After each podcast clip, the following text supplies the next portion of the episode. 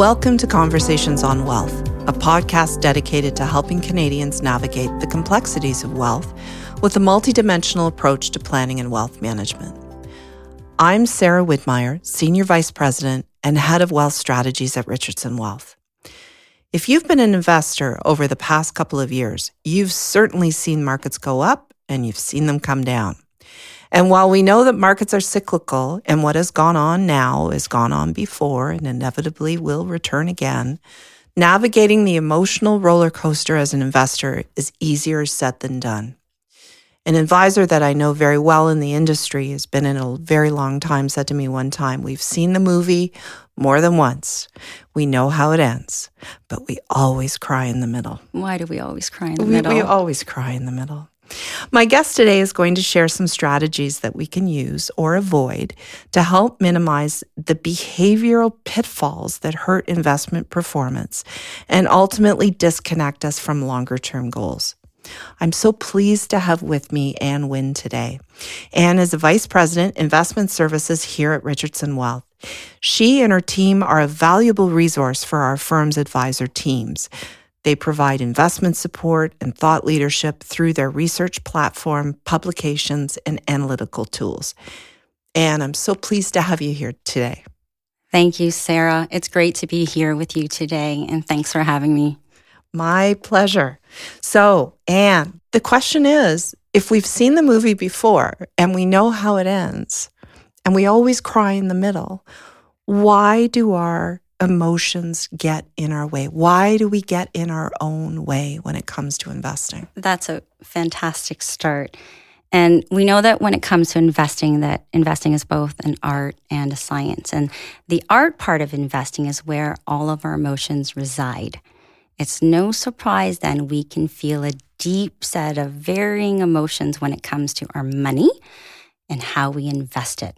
So we know markets go up and down, side to side, and everything in between.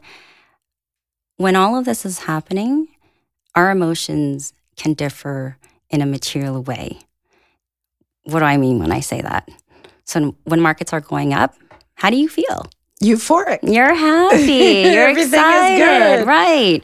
And as the market continues its ascent, you may almost feel euphoric. Right. And this is where, at the very top of the market, the euphoria happens and it kicks in. That's all fine and dandy, but we talked about, you know, the ups and downs. What happens on the other side of it? On the other side, the emotions we begin to feel. What happens when the market starts to dip? One of the f- very first common emotions we feel is we're in denial. This can't be happening. And as that progresses, how do we then feel? Anxiety creeps in, fear creeps in. And as, as this progresses even further, we feel worse. And sometimes what can happen at the bottoms of the market is we can capitulate and we can let our irrational thinking creep in and think, this is never going to end. But we know based on history that that's not true. Markets ebbs and flows, goes up and down. So, looking at some of the historical data in terms of fund flows, we know that investors can sometimes be their worst enemy.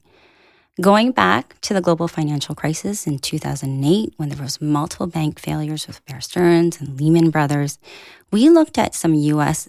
data in terms of fund flows, and we looked at the U.S. data because it's so plentiful. We know that investors panicked and pulled their money out of assets. Outflows actually happened month after month after month, even after the market began to recover. If we take a look at the S&P 500, it bottomed on March 9th, 2009. It subsequently rose 63% to the end of that year. 63% from March 9th to December 31st of the same year. The staggering part of all is this is that for some of this time, investors were actually withdrawing, taking their money out of their investments. Even as the markets were going up. They were fearful. All of those emotions crept in, and the mm. science of it was gone. So if you're pulling out and not jumping back in, you would have missed out on some significant recoveries. So I think you're getting to the next concept, which is, and we've heard it before, and together we are going to use an analogy of staying in the car, staying on the road, and gripping that steering wheel. So you're telling me then that we need to stay invested because if we don't stay invested, we are going to miss out on the market climb. So that's what I hear, but I know there's more to it. So why is staying invested so very important? Sarah, when it comes to investing, time is on our side. As we have seen, despite market pullbacks, stocks have risen over the longer term. Markets have endured time and time again what has felt like insurmountable, at least at the time, if you remember going through the crisis. Crisis after crisis, markets have recovered. If you take a look at an investment mountain chart and you take a look at a hypothetical growth of investment over a long investment horizons, in this case, look at 40 years, that would include Black Monday, the dot com bubble, the global financial crisis, and most recently, the COVID 19 induced recession. Through all of this, all of this, markets were able to recover. But if you were to, at any point in any of these crises, taken a very shorter term view, you know, zoomed in on this mountain chart, all you would have seen was drawdowns.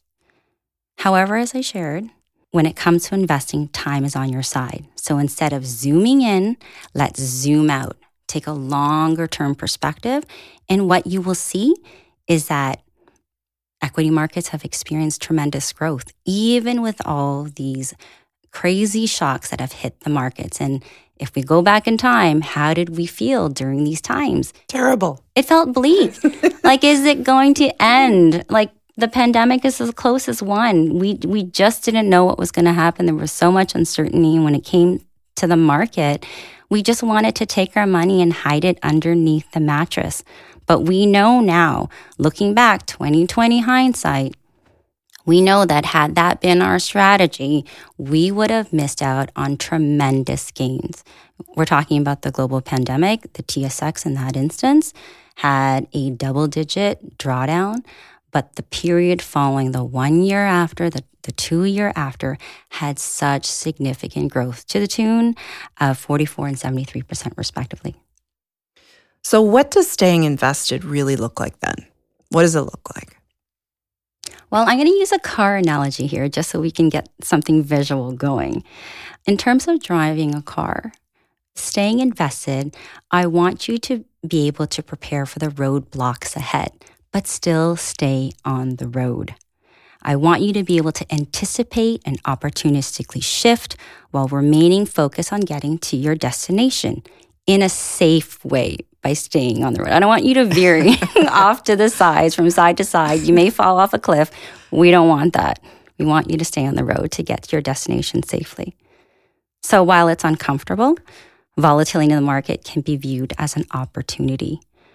Investment managers in both equities and bonds use volatility to position their portfolios for the longer term. It's an opportunity to rebalance portfolios and deploy capital in undervalued areas and harvest in areas where valuation potential has been reached. This is essentially what I'm describing as portfolio rebalancing. It's a very disciplined way buy low and sell high. If I'm going to go back to the car analogy, it allows you to stay on the road while making adjustments. We don't want you running into any potholes. so, then, with all the information that we have access to as investors, why not just try to time the market and trade the portfolio? Cut your losses, go to cash, hide it under the mattress, sleep well. Great question, Sarah. Uh, simply put, timing is really, really hard. I can't emphasize this enough. Even if you ask the most experienced investment professionals, they will tell you how difficult it really is. They may get it right part of the time, but as I will share, getting it right part of the times means missing out on some very significant gains. As much as any investor would like to avoid the market downturns and take advantage of the rallies, to do this means getting out and getting it back in at the exact right time. But without a crystal ball, how many of us can really do this? Yeah, and I've heard it's not just the getting out; it's the getting back in. The so nerves. You may be able, back in. You may be able to get out, but getting in is the hard part. It's a contrarian perspective. It's the antithesis of us running away from what we're scared of and getting back in. You know, that timing element of it We know that no market cycle is the same. They vary in length, they vary in magnitude. So, timing that perfect, jumping in and coming back out at tops and bottoms, it's hard for even the professionals. If I use an example, the record bull market that we saw between the low of March 9, 2009 and ended with the onset of the pandemic, that was a record. How many investment professionals would have called for that? I remember at the time and going through it, so many people were saying, the bear market's coming, the bear market's coming. Not that it never came, but it came long after many people had guessed. So, what are some of the tools that we can use as investors then, An, that will help us stay invested and avoid the behavioral pitfalls of giving up when the market drops? Okay, so I'm going to try not to repeat myself. Diversification, diversification, and diversification. It is ultimately an extremely effective tool to help when markets are uncertain. Investing in different asset classes is a critical part of spreading out your risk budget. Keeping in mind, different asset classes perform well under different circumstances, which is why in a typical portfolio, you're going to have many types of different investments that vary by style, geography, public versus private, and the list can go on. If you can imagine an investment quilt chart where all of these investments are lined up, and performance is color coded and top performers are one color and bottom performers are another color. You can see that over time year after year after year the colors are changing and leadership is changing. So it means that holding a mix of these investments because we know they perform differently under very different economic scenarios holding a mix of these investments can therefore help smooth out your return stream and minimize portfolio volatility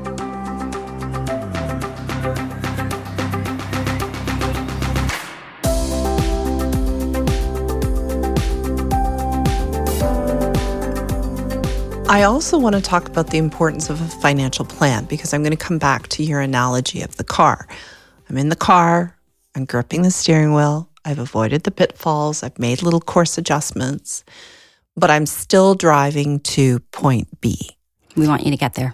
And so having a clear financial plan is clearly because a financial plan gets you from point A to point B is clearly an important tool to helping you stay on the road also a written investment policy statement. Can you talk a little bit about these strategies and how they help us stay on track?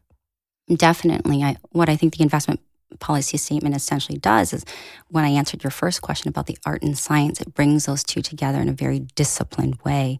So, what we've talked about today and able to successfully execute, in my view, is you have to have a disciplined process and very clear financial objectives. A written investment policy statement, or we call them IPSs, can help bring all of this together. It will include things such as the scope and purpose of your investments, the governance structure, risk return objectives, amongst other things. Working with an investment professional, such as an investment advisor, can help you craft investment policy statement.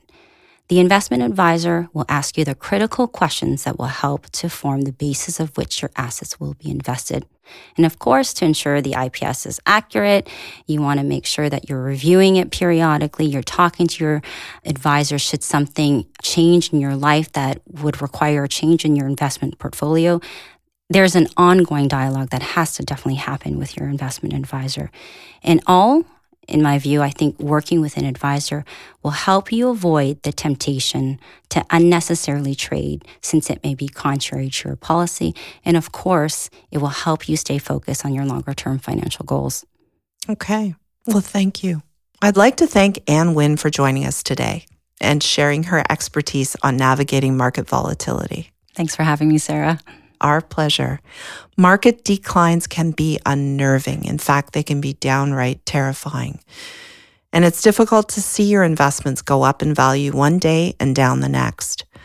But as we've learned today in speaking with An, the best course of action is to be prepared and stay invested. Stay in that car and stay on that road, as hard as it is sometimes, and focus on strategies to help manage volatility and risk. And of course, we're always here to help guide you through these tricky times and help you stay focused on your long term goals and your overall financial plan. Conversations on Wealth is available wherever you get your podcasts. Remember to follow us on LinkedIn, Twitter, or Facebook for the latest on wealth strategies. Thank you all for listening and join me again next time.